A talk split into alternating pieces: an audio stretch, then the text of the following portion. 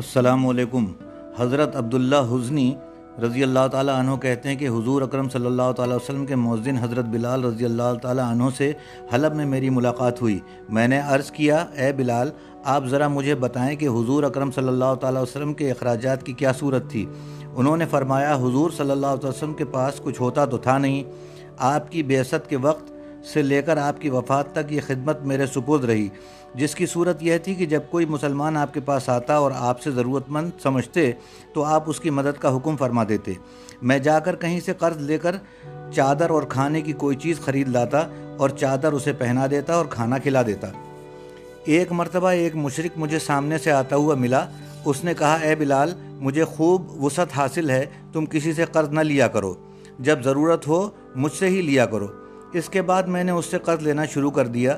ایک دن میں وضو کر کے آزان دینے کے لیے کھڑا ہی ہوا تھا کہ وہ مشرق تاجروں کی ایک جماعت کے ساتھ آیا اور مجھے دیکھ کر کہنے لگا، او حفشی میں نے کہا کہ میں حاضر ہوں۔ کیا کہتے ہو؟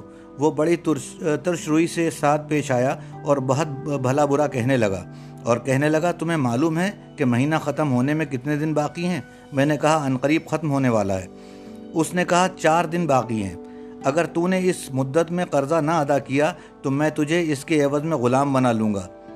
میں نے تم کو یہ قرضہ جو دیا ہے وہ تمہاری یا تمہارے ساتھی کی بزرگی کی وجہ سے نہیں دیا ہے، بلکہ اس لیے دیا ہے تاکہ تم میرے غلام بن جاؤ۔ پھر تم پہلے جس طرح بکریاں چرایا کرتے تھے، اسی طرح تم میری بھی بکریاں چرانے لگو۔ یہ کہہ کر وہ چلا گیا اور ایسی باتیں سن کر لوگوں کے دلوں میں جو خیالات پیدا ہوتے ہیں، وہ سب میرے دل میں ہی پیدا ہوئے۔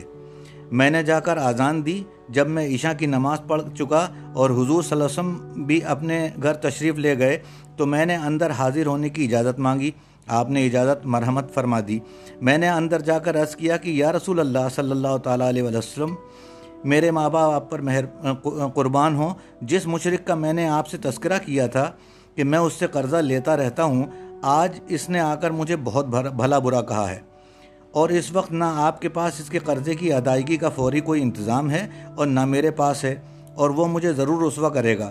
اس لیے آپ مجھے اجازت دے دیں، میں ان مسلمان قبیلوں میں سے کسی ایک قبیلے میں چلا جاتا ہوں، جب اللہ تعالیٰ اپنے رسول صلی اللہ تعالیٰ علیہ وآلہ وسلم کو اتنا دے دیں گے کہ جس سے میرا یہ قرضہ ادا ہو سکے تو پھر میں آ جاؤں گا۔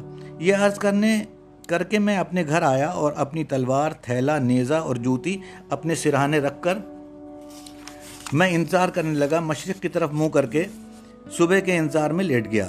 تھوڑی دیر نیند آتی تھی، پھر فکر کی وجہ سے میری آنکھ کھل جاتی تھی۔ لیکن جب میں دیکھتا کہ ابھی رات باقی ہے، تو میں دوبارہ سو جاتا۔ جب صبح کاذب ہوئی، تو میں نے جانے کا ارادہ کیا ہی تھا کہ اتنے میں ایک صاحب نے آ کر آواز دی، اے بلال، حضور صلی اللہ علیہ وسلم کی خدمت میں جلدی چلو۔ میں فوراً چل پڑا۔ وہاں پہنچ کر دیکھا کہ چار اونٹنیاں سامان سے لدی ہوئی بیٹھی ہیں۔ میں نے حضور صلی اللہ علیہ وسلم کی خدمت میں حاضری کی اجازت مانگی۔ تو حضور نے فرمایا، خوش ہو جاؤ۔ اللہ نے تمہارے قرضے کی ادائیگی کا انتظام کر دیا ہے۔ میں نے اللہ کا شکر ادا کیا۔ پھر آپ نے فرمایا، کیا تمہارا گزر بیٹھی ہوئی اونٹنیوں پر نہیں ہوا ہے؟ میں نے کہا جی ہوا ہے۔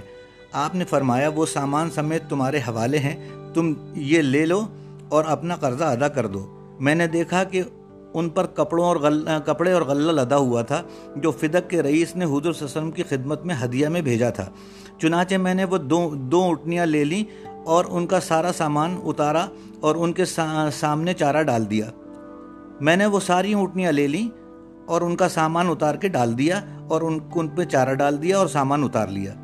پھر میں نے فجر کی اذان دی، جب حضور اکرم صلی اللہ علیہ وسلم سے فارغ ہوئے تو میں بقی چلا گیا اور وہاں جا کر دونوں کانوں میں انگلیاں ڈال کر بلند آواز سے یہ اعلان کیا کہ جس کا بھی اللہ کے رسول صلی اللہ تعالیٰ علیہ وآلہ وسلم کے ذمہ قرضہ ہے، وہ آ جائے۔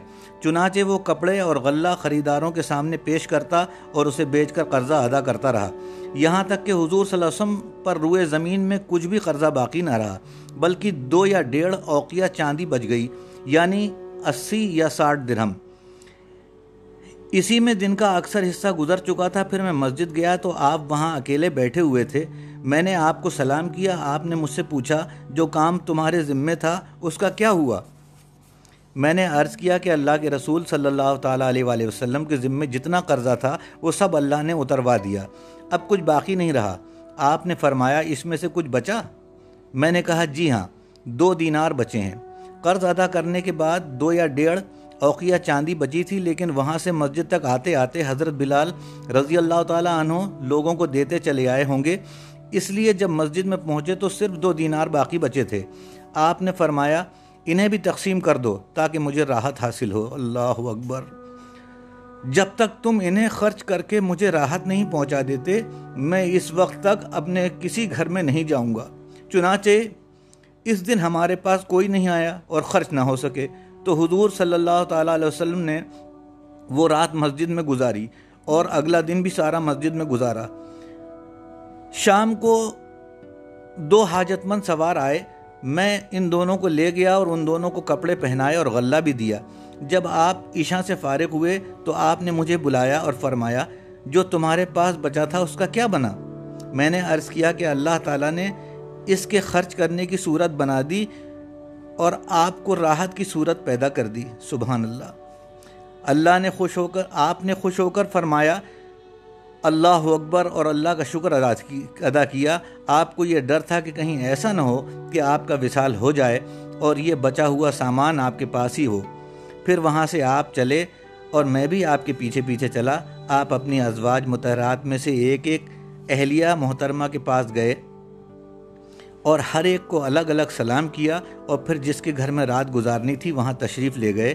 یہ تھی حضور صلی اللہ علیہ وسلم کے خرچ اور اخراجات کی صورت جس کے بارے میں تم نے مجھ سے پوچھا تھا۔